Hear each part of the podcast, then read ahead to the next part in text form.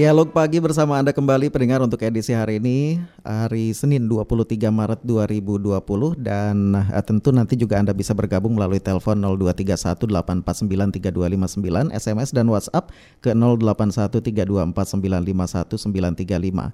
Ya, uh, tentu tidak jauh-jauh dari uh, Covid kalau kita melihat di Jakarta itu sepertinya terus bertambah yang positif Covid bahkan informasinya adalah saat ini beberapa gedung bahkan hotel kemudian juga asrama haji di Pondok Gede itu juga rencananya akan dijadikan uh, ruang isolasi untuk penanganan COVID-19 dan begitupun di Cirebon sendiri pendengar di kota, pemerintah kota Cirebon ini juga tidak tinggal diam kabarnya itu akan menjadikan gedung Pusdiklat Pri itu menjadi tempat ruang isolasi dalam kondisi darurat coronavirus. Dan seperti apa uh, nanti pelaksanaannya saat ini saya sudah bersama narasumber alhamdulillah sudah hadir di studio Pro 1 ada Bapak Dr. Andes Haji Anwar Sanusi MSI Sekda Kota Cirebon. Assalamualaikum, selamat pagi Pak Anwar Sanusi. Waalaikumsalam. Selamat pagi. Selamat pagi. Salam Covid ya. Salam Covid. Oh, salam Covid. Baik.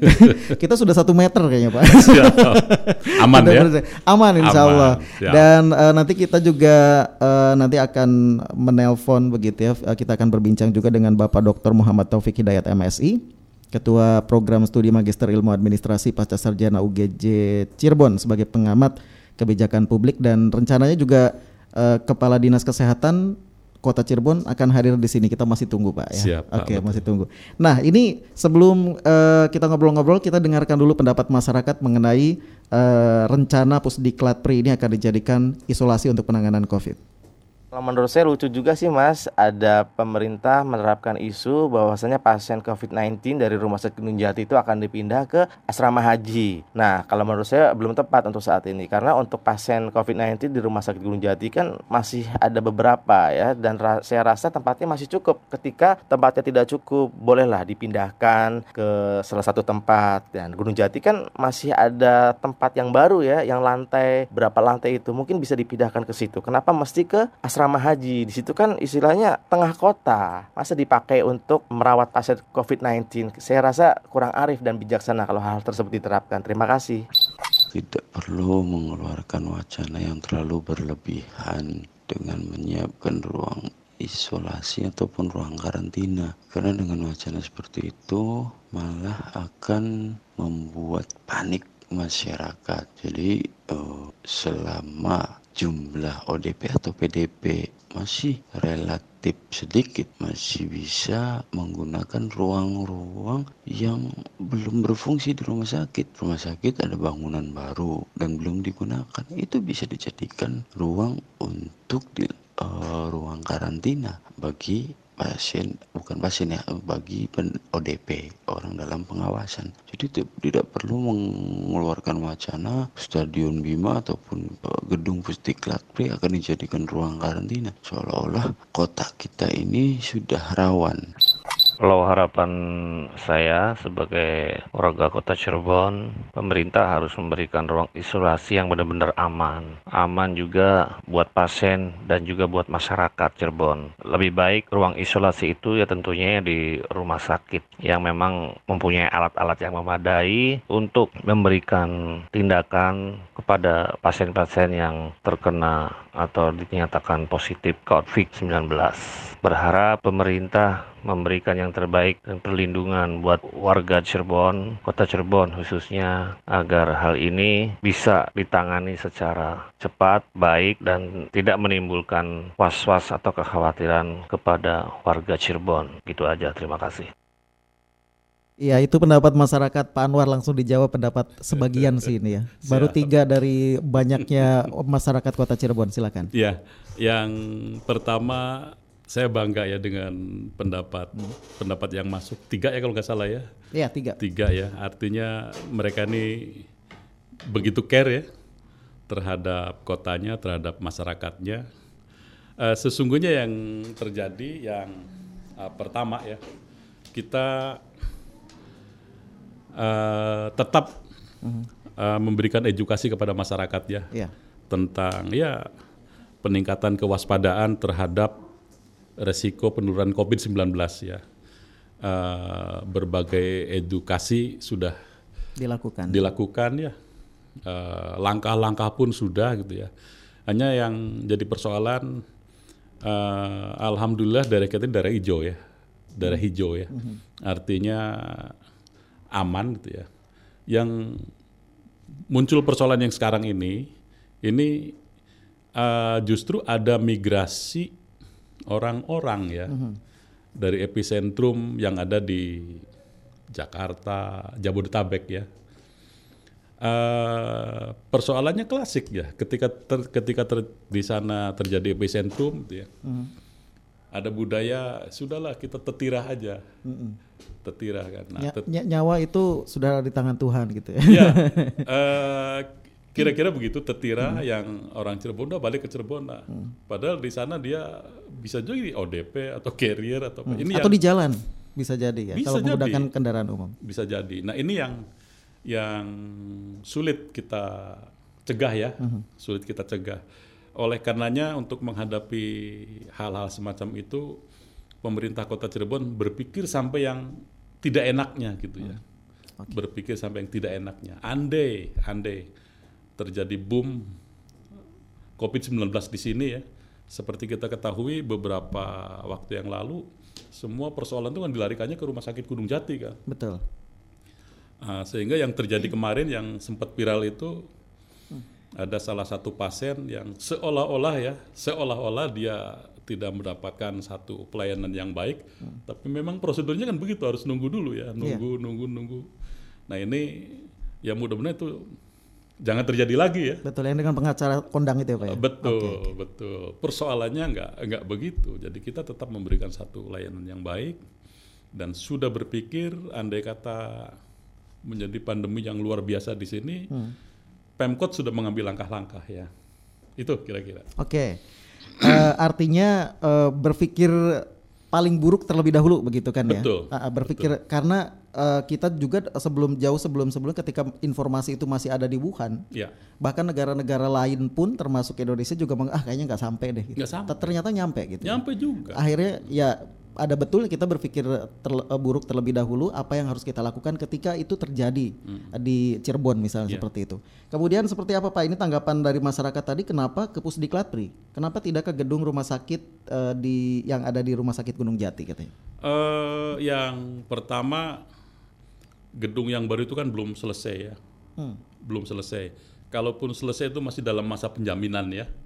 Kan setiap gedung baru dijamin ya. Betul betul. Nah, nah ini jangan, jangan sampai belum belum saatnya diserah terimakan, dipakai, akhirnya ada yang dirugikan juga kan? Secara hukum ya. Iya itu. Nah oleh karenanya eh, ketika tanggal berapa ya? Tanggal 19 ya. Kepala Dinas Kesehatan Kota Cirebon ini bertemu dengan para kepala rumah sakit ya. Di Hari Kamis kemarin ya. Ya, di Gedung Adipura ya, di ruang Adipura.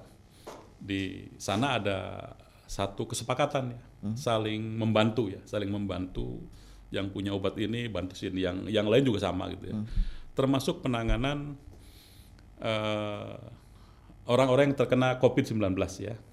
Nah, sehingga sekarang nih yang semula dikumpulkan di Rumah Sakit Gunung Jati sekarang sudah bergeser ada yang dialihkan ke Walet, ada yang ke Jawinangun, ada ada kesepakatan begitu gitu ya.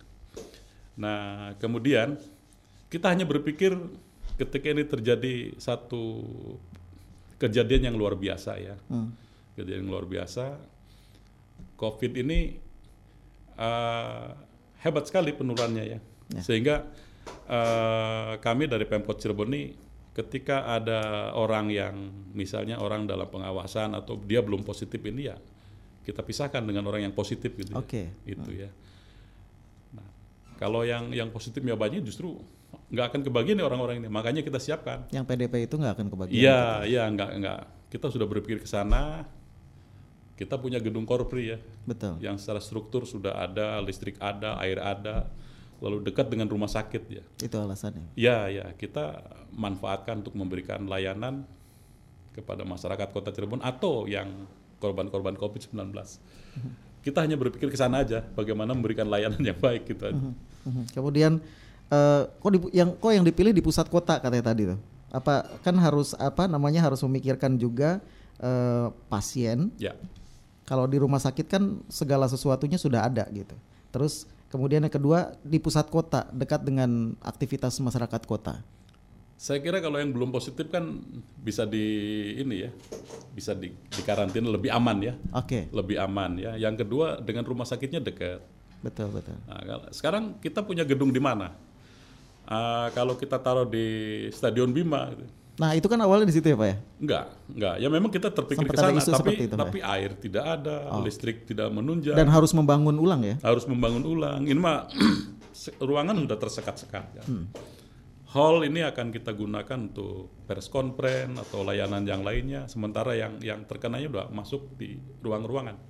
Hmm. Kan ada ruangan-ruangan tuh dulunya pusdiklat itu yang Ya. ek asrama haji itu ya sehingga kita tinggal melengkapi barangkali AC, ventilator atau sanitator itu. Artinya sudah sudah fix, sudah positif bahwa Pusdiklat Pri itu akan eh, dijadikan apa ya untuk ruang isolasi. Insya Allah. Eh, persiapannya sampai kapan, Pak? Ini ini kita sudah merencanakan Hmm, hari ini kita akan bertemu dengan kepala dinas kesehatan. Hari ini, Ya, hari ini juga, oke. ya eh, mereka yang tahu gitu ya, yang tahu teknis penanganannya seperti apa. Kita hanya punya gedung, silakan di gedung yang dipakai ini dilihat dulu, lalu mau digimanakan silakan. Yang penting kita memberikan satu layanan perlindungan kepada masyarakat Kota Cirebon atau kepada yang terkena virus COVID-19 itu. ya. Artinya pemerintah yang menyediakan, silakan Ya. begitu ya. Dinas kesehatan yang mengelolanya mau seperti apa gitu. Karena memang leading sektornya ya Betul, Iya. betul. Oke, tapi kalau dilihat dari gedungnya sendiri itu luas. kira-kira kalau misalnya jadi tempat isolasi itu atau bisa berapa bed, Pak? Bisa nyampe 200 mungkin ya? Kalau lebih? 200 enggak ya. Oh, enggak, enggak sampai. Eh, kalau dari kamarnya saya kira lebih dari 50 ya.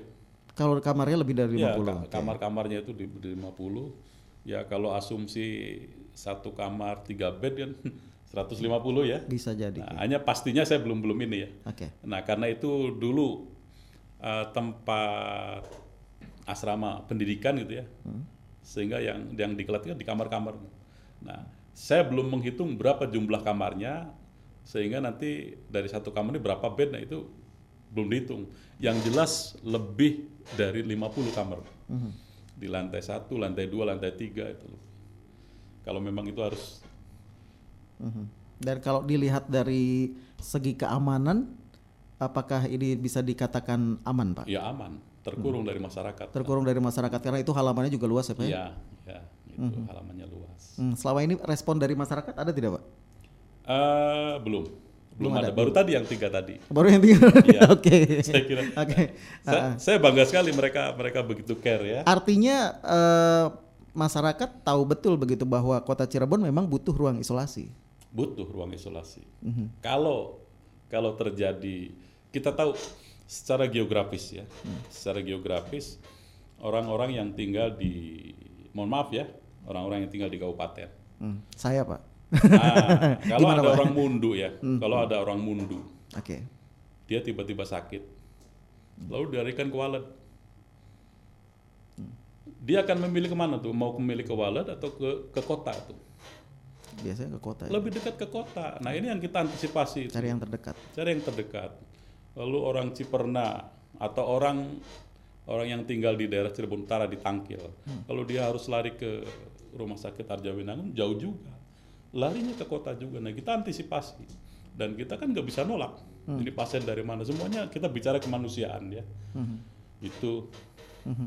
Kalau nanti fasilitas eh, untuk fasilitasnya sendiri Pak, kalau secara bangunan gedung kan udah aman kata Pak Ya. Sekda gitu. Sudah aman, luas begitu. Kemudian juga kamar terpenuhi. Kemudian nanti kalau misalnya dinas kesehatan oke gitu kan. oke, ini ini ini pas nih gedung ini untuk dijadikan ruang isolasi kalau ada kelonjakan begitu Pak ya. Nah, apakah nanti juga akan diperhatikan juga oleh pemerintah kota terkait kebutuhan-kebutuhan yang memang dibutuhkan oleh dinas kesehatan nantinya? Yuk. Salah satunya SDM, kemudian peralatan-peralatan dan lain sebagainya. ya pasti dong, Otomatis ya. pasti. Ini panggilan negara ya. Panggilan negara. panggilan oke. negara ini ya panggilan negara dan kita hanya berharap kita hanya berharap masyarakat ini patuh dan taat terhadap anjuran pemerintah ya Hmm. ini jangan, jangan sampai terjadi seperti yang di Italia ya Ini kan awalnya dari masyarakat yang tidak taatnya apa ini Oke. ngatur-ngatur. Atau ya memperdebatkan begitu ya. Sesuatu yang sebetulnya tidak perlu diperdebatkan. Betul, betul. Jadi kita hanya hanya meminta masyarakat eh, patuhi ikuti aja ya. Masyarakat yang biasa mungkin nggak ngerti bahayanya ini. Dokter-dokter yang nangani udah pada meninggal ini. Ada ada tiga apa enam ya kalau nggak Iya salah. betul, yang terbaru kan tiga itu. Itu kan orang yang ngerti, orang yang ngerti yang berdekatan langsung. Artinya di situ dia menghadapi satu ya nyawa yang dipertaruhkan ya nyawa. Kalau dokternya nggak ada, orang pada kena ini semua apa nggak lebih kacau lagi gitu ya? Betul. Gitu. Mhm. Untuk perizinan sudah aman ya Pak ya? Atau seperti apa? Kalau misalnya iya itu akan dijadikan. Saya kira ketika kita panggilan negara, Udah agak ada lagi yang namanya izin-izin gitu. udah izin ini panggilan negara Sudah disediakan oleh pemerintah kemanusiaan kota ya. begitu ya Pak ya. Baik, saya buka line telepon silakan untuk Anda ingin bergabung ke 0231849329 atau juga bisa SMS dan WhatsApp ke nomor 081324951935. Ini kita masih menunggu juga dari Dinas Kesehatan. Bapak ini ya tidak bisa lama sebetulnya di sini Iya. kalau tidak salah. Sama, dinas kesehatan juga sama. Oh gitu. Iya. Oke, tapi saya ini sudah datang sepertinya nanti kita akan ngobrol-ngobrol dulu, Pak. Dan eh, kita terima telepon dulu dari masyarakat, Pak. Karena Bapak juga bangga dengan masyarakat Kota Cirebon ya. Ada Pak Musa di Pilang. Pilang masuk kota, Pak ya? Bisa kota, bisa Oke. kabupaten. Oke. Oke, kita sapa dulu ada Pak Musa di Pilang. Assalamualaikum Pak Musa. Waalaikumsalam. Iya, Pak Musa ada Pak Sekda Kota Cirebon nih pagi ini. Silakan, ada yang ingin disampaikan. Selamat pagi Bapak. Pagi Pak.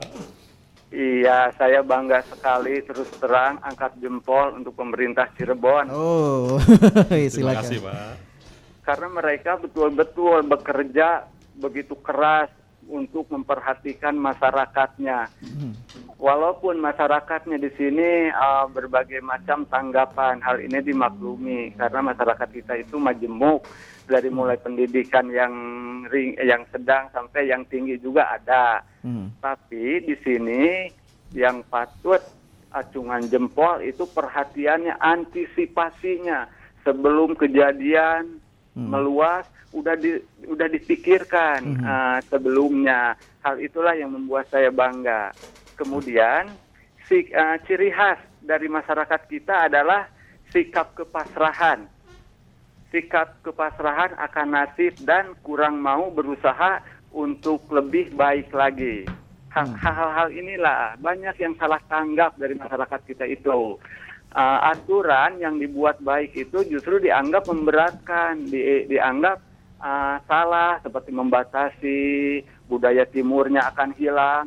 Padahal itu antisipasi sementara aja untuk menyelamatkan masyarakat kita dari bahaya virus yang mematikan. Mhm. Oleh karena itu, saya kepada masyarakat Cirebon khususnya dukunglah apa yang dilakukan oleh Oh, pemerintah oke. karena mereka udah bekerja begitu keras untuk masyarakat kita. Baik. Sekarang tinggal bagaimana pengertiannya dari masyarakat kita dan saya mendukung ah, ini alternatifnya itu. Oke. Terima kasih dan Sama-sama. assalamualaikum. Waalaikumsalam warahmatullahi wabarakatuh. Terima kasih Pak Musa di Pilang. Tapi sebelum ditanggapi oleh Pak Sekda, saya ingin sapa dulu nih pagi ini sudah hadir juga di studio Pro 1 ada Ibu Dr. Hajastri Lailan Erwani MM, PLT Sekdis Dinkes Kota Cirebon. Assalamualaikum Ibu. Waalaikumsalam warahmatullahi Ah, wabarakatuh. ah, sehat Ibu ya. Alhamdulillah. Kemudian juga ada Ibu Sumatin sehat ya. Hatin, SKMMM, Fungsional Penyuluh Kesehatan Masyarakat Ahli katanya. Assalamualaikum.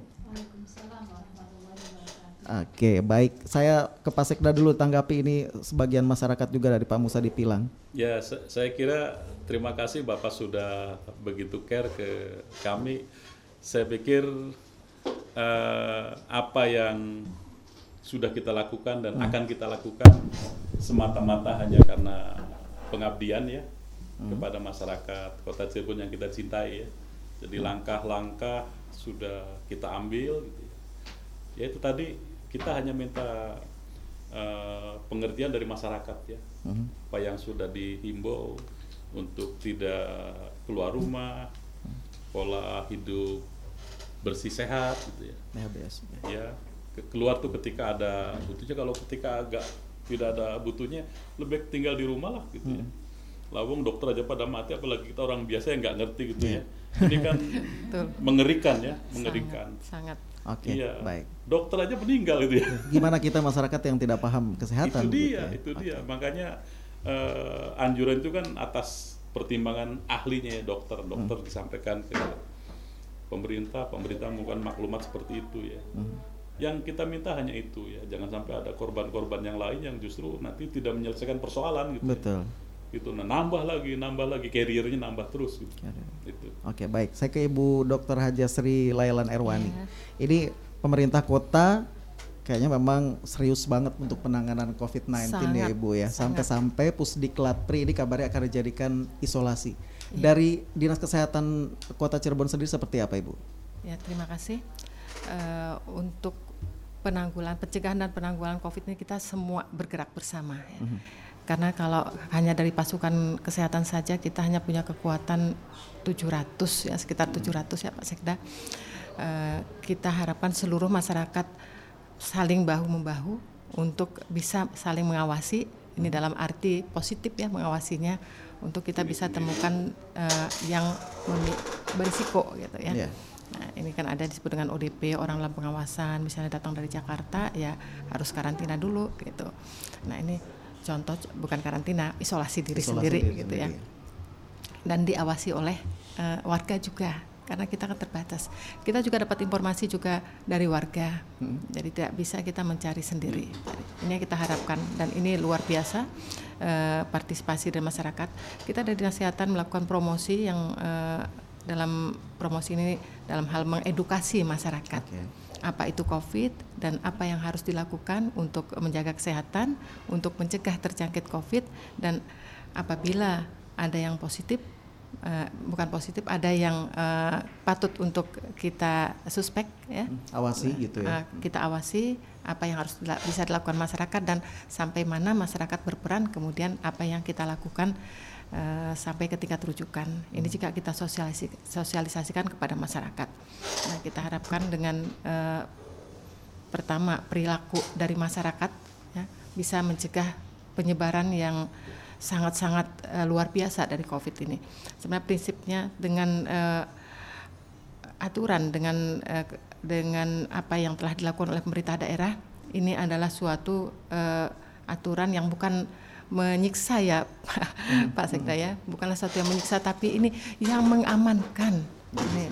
Eh, apa-apa yang diinstruksikan apa-apa yang diperintahkan oleh pemerintah daerah kita adalah demi keselamatan demi kebaikan dari seluruh Betul. eh, lapisan masyarakat nah untuk eh, stay at home, stay safe gitu ya. Jadi tetaplah di rumah dan eh, Anda akan aman. Prinsipnya seperti itu. stay and keep healthy ya Eh, keep healthy dengan melakukan perilaku hidup bersih dan sehat. Gitu. Eh, bukan berarti eh, kita tidak akan terinfeksi. Bisa saja jadi pada saat ini kan tidak se- semua gejala akan kelihatan orang yang menginfeksi. Bisa saja saya terinfeksi tapi nauzubillah jalik gitu ya. Saya masih berkeliaran, saya masih sehat, 14 hari baru mungkin kelihatan gejala, tapi saya sudah bisa menularkan kepada orang lain. Nah, kalaupun dalam keluarga kita misalnya ada yang menunjukkan gejala dalam 14 hari ini itu pada saat kita eh, stay at home kita bisa langsung terilo- terlokalisir hanya pada keluarga itu aja yang yang akan Terputus kita mata rantainya ya. fokus Eh, mata rantainya akan putus dan hanya pada keluarga cepat kita tangani. Tapi kalau jalan-jalan kita tidak bisa kita harus mencari mentrace. 14 hari ini dia ke mana saja? Hmm, ketemu dengan siapa, siapa saja, saja ya. Oh, dengan siapa saja? Ke mana? Dengan siapa? Nah ini kadang-kadang kita eh, apakah dia ingat pada saat rame-rame di mana? Nah ini yang yang mengapa covid ini penyebarannya menjadi luar biasa inilah kebijakan yang eh, sangat eh, mengamankan jadi kita harapkan seluruhnya masyarakat juga untuk patuh pada apa-apa yang eh, diinstruksikan dan di- dihimbau oleh pemerintah daerah Oke, Pusdiklat Pri akan dijadikan ruang isolasi. Bagaimana tanggapan Dinas Kesehatan Kota Cirebon? Ya, pada hari Kamis kita melakukan pertemuan dengan seluruh wilayah tiga rumah sakit dan dinas kesehatan untuk saling bahu membahu karena kita tidak bisa berpikir sendiri saya ini hanya kota Cirebon jadi ini adalah eh, saya melindungi kota Cirebon karena kita berbatasan langsung Ya. Jadi berbatasan langsung kita tidak bisa uh, me, bahkan yang banyak yang bekerja di kota Cirebon adalah dari kabupaten. Hmm. Demikian juga kita adalah daerah uh, kota transit ya. Kita kita belum uh, negara kita belum dan daerah kita belum lockdown ya masih orang mau mengunjungi orang tuanya ya dan saudaranya kita masih welcome kan. Nah, ini uh, jadi kita berbicara soal wilayah. Jadi sewilayah tiga pada hari Kamis sampai sore sampai jam 5 lebih itu di hmm. Pemkot ya di Adipura, di Adipura uh, kita mencoba untuk merumuskan bagaimana apabila terjadi hmm. uh, perhatian ter, yang luar biasa dari perhatian luar biasa. Uh, terjadi pik, piknya puncaknya yang kita takutkan yang kira-kira pada pertengahan uh, April gitu ya. Yeah. Tapi kita berdoa bersama mudah-mudahan mudah-mudahan terjadi. Ya, Bu, ya. Amin amin ya robbal amin dan uh, kalau ini uh, seandainya. Nah, ini kan kita terus uh, apa ya uh, tetap berpikir hal yang kemungkinan-kemungkinan yang terjadi yang terburuk uh, dari pemerintah kota siap dengan uh, pusdiklat pri mm-hmm. untuk sebagai tempat karena di sana ada ruangan yang aula besar dan juga ada kamar-kamar lain untuk kita uh, apa petugas dan lain sebagainya. Dan ini secara bersama bekerja sama dengan seluruh wilayah tiga. Uh, medisnya kemudian uh, sarananya kita akan mengajukan bersama-sama. Walaupun sampai saat ini terus terang untuk sarana kita sedang mencari jalan keluar yang terbaik. Jadi ini nantinya terpadu begitu ya? Terpadu sewilayah tiga. Penggagasnya kota Cirebon loh. Penggagasnya kota Cirebon, ya. ini ya. Okay. Mudah-mudahan tidak terjadi. Tapi kalau kalau uh, ini apa kebutuhan yang dibutuhkan oleh dinas kesehatan kota ya. Cirebon sendiri dengan gedung yang ada saat ini?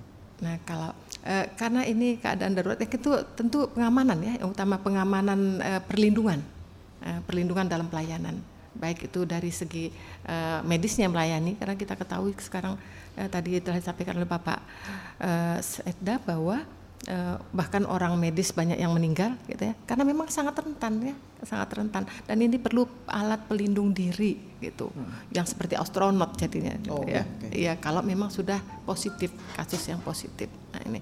Jadi itu kalau, uh, kalau pakai baju itu tersiksa nggak dok pasti ya dok. Bayangkan kan Sa katanya gerahnya minta oh itu dia. Iya. apa nggak kasihan ke mereka itu? Tapi lebih kasihan lagi kalau terinfeksi itu dia. Nah, tapi kenyataannya tetap juga ya beberapa dokter kita yang berdedikasi tinggi mudah-mudahan menjadi husnul khotimah syahid dan husnul iya, khotimah itu tetap juga terinfeksi itu Nah, ini yang uh, jadi dokter itu tidak kebal. Jangan berpikir dokter enak ya, tahu kesehatan hmm. itu juga ya. Pada saat kita dikepung seperti ini, makanya kita harapkan uh, bisa ada uh, kita mengadakan alat perlindungan diri APD hmm. yang memadai. Hmm. Itu itu yang diharapkan ya iya. untuk nanti pusdiklat pri ini akan iya. dijadikan iya. Dan kita memang didukung dengan kondisi dana yang yang dialokasikan di BTT ya Pak Sekda. Ya. Uh, tapi tentu sangat jauh uh, dari kecukupan. Oh. Dan sekarang kita harapkan juga ada eh, kebijakan-kebijakan uh, baru dari provinsi dan pusat. Mudah-mudahan dalam waktu dekat dan secepatnya. SDM juga nantinya akan. SDM kita akan, akan bersama. terpadu uh, gitu. Terpadu. Maja kuning ya, ya, terpadu CU Maja kuning mau nggak mau memang harus seperti itu. Oh keren pak. Iya. Itu digagas di balai kota di Adi Ruang Adipura ya. Nah, sampai sore. Kita kumpulkan di sana. Hampir setengah enam. Dapat Pak Wali sendiri juga kayaknya memang serius begitu untuk pasti. Oke kalau tapi saya sempat baca informasinya kalau tidak salah di situ juga apa namanya belum ada alat untuk apa pengatur suhu ya He, HEPA atau apa gitu.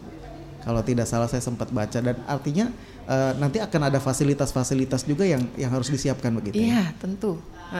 Fasilitas-fasilitas uh, sarana dan prasarana untuk itu ada yang uh, isolasi yang harus tekanan negatif udaranya, ada isolasi yang uh, bisa ventilator uh, merupakan air blow ventilator. Nah, ini Eh, tergantung dari kondisi kasusnya. Mhm, tergantung dari kondisi kasusnya. Mudah-mudahan ini semuanya lancar ya Ibu ya. ya amin, Dan amin. ini kalau tidak salah Dinas Kesehatan Ibu juga dengan Pak Sekda akan ada pertemuan lagi begitu setelah Selalu. ini. Ya. Oke, oke. Saya ke ini dulu deh ke Ibu Sumiatin Hatin nih Bu, karena Ibu juga sebagai fungsional penyuluh kesehatan masyarakat ya. Ini Iya, salah, salah ya saya. Sumartin. Sumartin.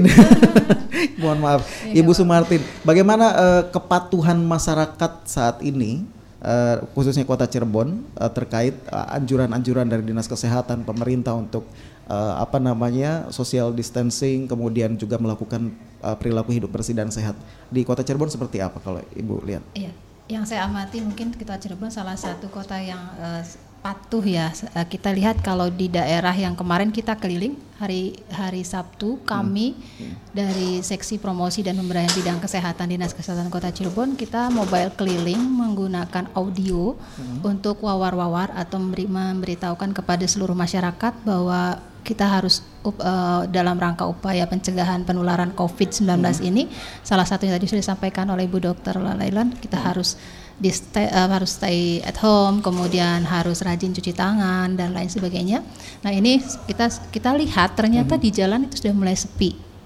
Ya mudah-mudahan di jalan di jalan ini sepi ini juga uh, ditunjang dengan perilaku masyarakat untuk bisa mencegah uh, penularan dan penyebaran COVID-19 ini dengan perilaku hidup bersih dan sehat serta mm -hmm. gerakan masyarakat menuju hidup sehat. Oke. Okay. Iya, salah satunya yaitu tadi uh, rajin cuci tangan pakai sabun, kemudian uh, meningkatkan daya tahan tubuh dengan cara mengkonsumsi sayur, uh, mengkonsumsi gizi seimbang, mm -hmm. terutama memperbanyak sayur dan buah. Mm -hmm. Kemudian perbanyak minum uh, air putih yang matang minimal 8 gelas sehari dan kita juga tadi uh, kalau tidak terlalu penting itu sebaiknya tidak keluar rumah. di rumah aja iya di rumah aja cukup iya. saya yang akan putarkan lagu nah, untuk pendengar ya.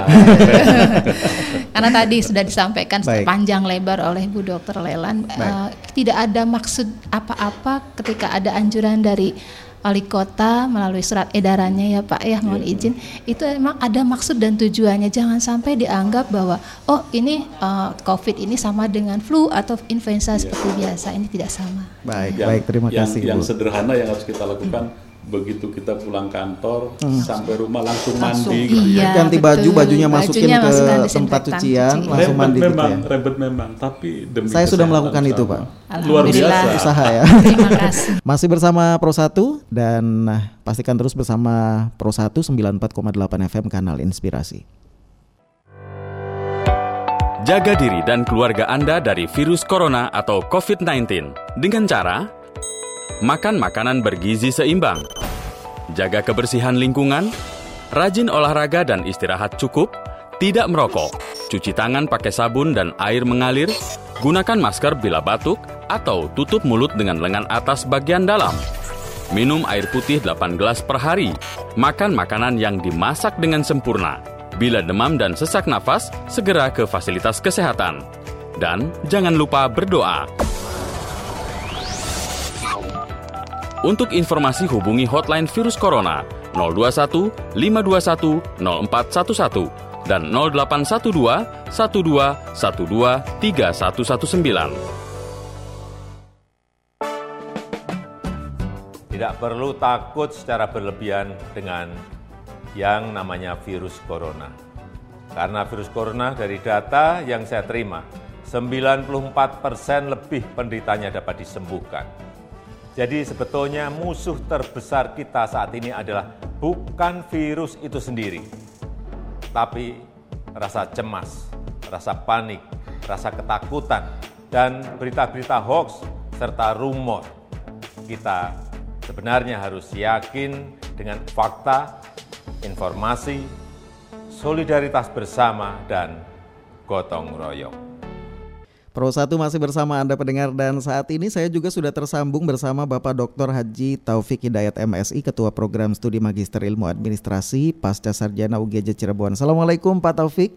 Waalaikumsalam. Selamat pagi Pak. Bagaimana kabarnya sehat Pak? Pak Taufik. Alhamdulillah sehat. Iya, saya, saya sih pengennya kita ngobrol ngobrol-ngobrol bersama dari Pak Sekda juga begitu ya dengan uh, dari Dinas Kesehatan juga. Tapi sayang sekali waktunya, iya, ya. beliau uh, ada pertemuan yang memang hari ini juga harus uh, berangkat dari RRI Cirebon. Pak yeah, Taufik, ini terkait informasi mengenai ruang isolasi yang akan dilaku, akan dibuat begitu, itu akan dipersiapkan oleh Pemkot Cirebon untuk Dinas Kesehatan, bahkan untuk wilayah tiga Cirebon di Pusdiklat Pri. Tanggapan dari Pak Taufik sendiri sebagai pengamat kebijakan publik. Iya. Yeah. Jadi uh, pertama-tama saya mengapresiasi Pak ya uh, hmm. upaya yang dilakukan oleh Pemkot Cirebon untuk men mencegah dan menangani wabah corona ini. Tadi saya pas kemarin itu kan mendengar bahwa tadi rencana mau di mau di stadion itu ya Madia. Ya, rencananya ya, betul ya. Rencananya semula. Nah terkait dengan rencana awal itu sebenarnya saya juga agak keberatan Pak ya kalau di situ karena memang kurang layak menurut saya. Karena uh, di stadion itu kan sumber air juga listrik dan lain-lain kan relatif Hmm. susah gitu ya. Nah, tapi kalau di, memang dipindahkan ke Pusdiklatri, saya sangat setuju, saya sangat mengapresiasi karena fasilitas di sana lebih lebih lengkap, lebih memadai. Tinggal ditambah sarana-sarana prasarana yang dibutuhkan, saya kira lebih karena bangunannya sudah ada kan Pak. Tadinya kan mau Betul. pakai tenda-tenda gitu ya, Mm-mm. mau tenda-tenda dan sebagainya itu kan lebih merepotkan. Kenyamanan juga kurang inilah Mhm. seperti itu. Tapi kalau saya mengapresiasi langkah-langkah yang dilakukan oleh pemerintah Kota Cirebon karena ini merupakan langkah antisipatif ya. Mhm. Ini kebijakan yang bersifat antisipatif Pak menurut saya.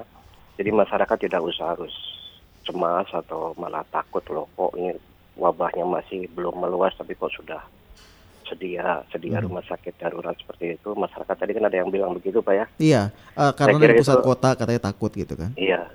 Saya kira itu langkah pemerintah memang dalam mengambil kebijakan harus mengambil yang yang terburuk Pak ya. Saya Mhm. kira ini memang sudah pas pemerintah Kota Cirebon dalam mengambil kebijakan terkait COVID-19 ini memang harus mengambil langkah yang terburuk. Ya kata orang tua zaman dulu sih sedia payung sebelum hujan kan Pak ya. Betul. Iya. Kalaupun nanti wabahnya mereda ya syukur alhamdulillah. Tapi kalau misalnya nanti mudah-mudahan sih tidak misalnya wabahnya meluas itu kan kita sudah siap dengan segala sesuatunya. Jadi ini langkah antisipatif yang memang harus diapresiasi oleh semua warga kota Cirebon dan sekitarnya. Nah ini memang situasi yang luar biasa ya. Jadi Betul. penanganan pengenangannya juga memerlukan langkah-langkah yang cepat yang luar biasa juga. Mhm. Jadi ini memang eh, sebuah keharusan sih sebetulnya Pak ya dilakukan oleh beberapa eh, daerah begitu artinya Pak ya. Beberapa daerah yang sudah terkena Betul. positif. Kalau Jakarta kan sudah pak ya itu wisma atlet sudah dijadikan Iya. rumah sakit darurat. Kemudian asrama mungkin haji juga. Asrama haji juga. Bahkan Mungkin hotel. daerah-daerah- hotel betul. Mungkin daerah-daerah lain juga nanti akan seperti itu pak. Hmm. Akan mengikuti. Ya bukan ini kan angka antisipatif yang memang harus dilakukan. Mhm. Jaga-jaga saja gitu kan ya. Mhm. Saya kira masyarakat tidak usah harus malah dengan adanya rencana pembangunan rumah sakit darurat di Pusdiklatri ini masyarakat tidak usah cemas lah. Ini justru harus mengapresiasi karena ini merupakan langkah-langkah yang yang pas menurut saya. Mhm. Iya dan tadi juga sempat disampaikan Pak eh, Taufik bahwa eh, ini nantinya akan terpadu begitu Pusdeklatri ketika menjadi ruang isolasi artinya ini juga saling membantu untuk pasiennya juga untuk wilayah Ciayu Majakuning kemudian nanti akan dibantu juga oleh Ciayu Majakuning baik dari fasilitas dan juga eh, apa namanya sumber daya manusianya artinya ini fenomena apa sih Pak?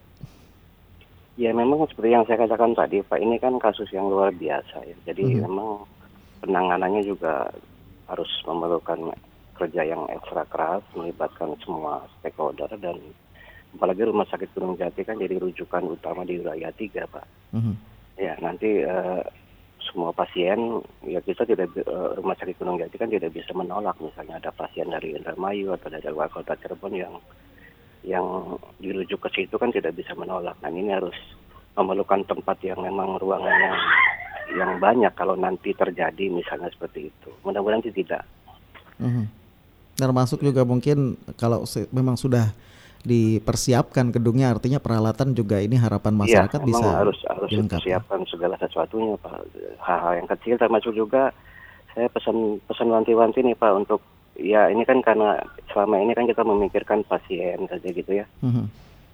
Sedangkan seperti yang Bapak sampaikan tadi, ada beberapa dokter juga yang meninggal dunia karena virus ini. Nah, Hmm. ini juga saya pesan juga ke pemerintah Kota Cirebon untuk memperhatikan juga eh, keselamatan dari para tenaga medis, para medis yang bertugas di garda paling depan ini, Pak. Mhm. Karena mereka kan bersinggungan langsung dengan pasien-pasien yang terinfeksi corona gitu. Jadi saya mohon bukan hanya memperhatikan masyarakat atau pasien tapi juga perlengkapan seperti alat pelindung diri dan sebagainya dari untuk tenaga medis ini harus benar-benar dipersiapkan matang-matang jangan sampai nanti eh, kita melayani masyarakat tapi yang melayani justru Iya. timbul korban gitu. Betul. Ini penting Iya. sekali ya Pak ya. Iya, Pak ini terkait memang marak begitu ya Pak ya maraknya dengan uh, salah satunya pemerintah Kota Cirebon menyiapkan pusdiklat Pri untuk isolasi, kemudian juga di Jakarta juga uh, Kemenag begitu menyerahkan juga uh, apa asrama haji, Asrama haji, belum ya. lagi yang punya hotel begitu bisa Hmm, meminjamkan itu.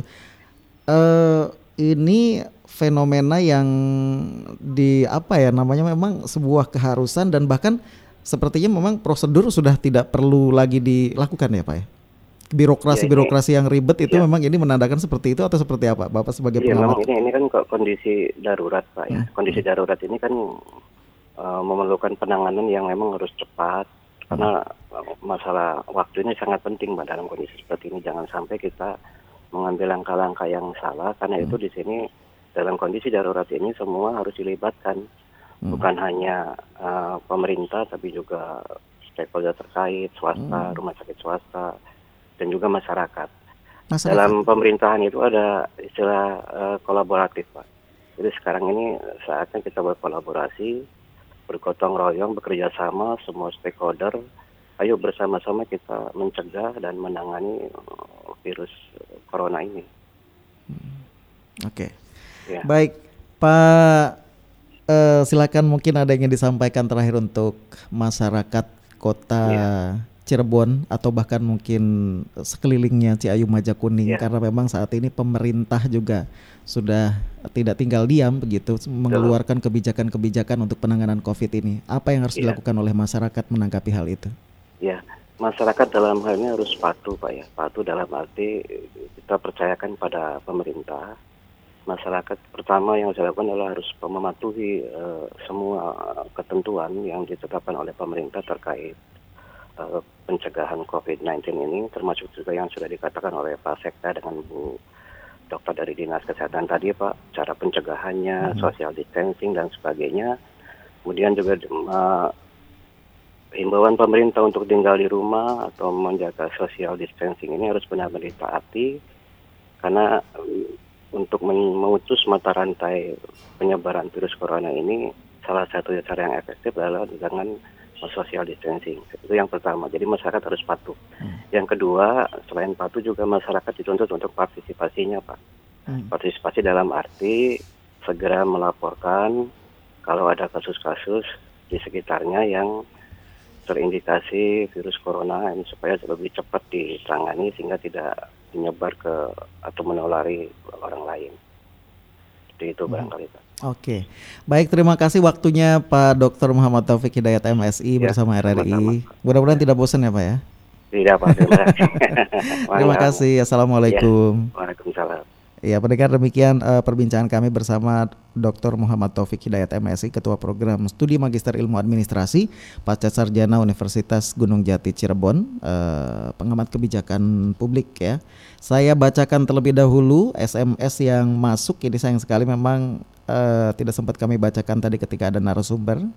Eh, Assalamualaikum, Waalaikumsalam. Ini dari Ibu Nining di Surakarta setuju untuk memisahkan pasien corona di tempat khusus terpisah dari pasien lainnya supaya tidak tertular kepada pengunjung yang berobat di Rumah Sakit Gunung Jati.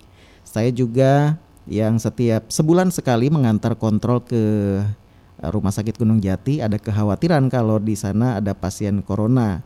Eh, kemudian yang saya tanyakan rencananya kapan pasien corona itu dipindah ke Pusdiklat Korpri katanya ini mungkin tidak serta merta pindah begitu saja sepertinya ya eh, Bu Nining karena kita melihat situasi juga kalau tidak salah sempat ngobrol-ngobrol seperti itu kalau ada lonjakan itu akan dipergunakan baik karena memang Pak Sekda dan juga dari Dinas Kesehatan eh, pagi ini memang harus eh, menyudahi begitu Iya, perbincangan kita di RRI karena ada ada pertemuan lagi di luar begitu. Jadi saya, tapi sebelumnya saya minta silakan mungkin ada yang disampaikan untuk masyarakat Kota Cirebon dari Pak Sekda dulu, kemudian dari Ibu Dokter Hajasri. Ya, dari Bapak baik. dulu. Para pendengar setia Radio Republik Indonesia ya. Saya Anwar Sanusi Sekda Kota Cirebon eh, meminta Bapak Ibu sekalian pendengar untuk men- untuk eh, menjaga diri masing-masing dan keluarganya ya. Terutama menjaga kesehatan ya. Rebet memang tapi memang ini harus dilakukan ya. Daripada kita menjadi korban Covid-19 berikutnya ya. Saya kira itu Mas. Baik, terima kasih Pak Sekda dari Ibu Dokter silakan. Iya, terima kasih. uh, saya Dokter Lailan dari Dinas Kesehatan menghimbau kepada seluruh uh, warga Kota Cirebon khususnya untuk patuh pada apa yang uh, diinstruksikan dan dihimbau oleh wali kota dan berperilaku hidup bersih dan sehat, tetap sehat, makanan sehat, jangan banyak keluar, kemudian kebersihan diri apabila dari luar kembali ke rumah segera ganti baju, cuci tangan, cuci wajah dengan sabun. Sabun lebih baik daripada desinfektan lainnya. Kemudian jaga kebersihan rumah, minimal dua kali dipel, ditambahkan dengan desinfektan. Kalau nanti ada pertanyaan tentang desinfektan silahkan ke uh, dinas kesehatan.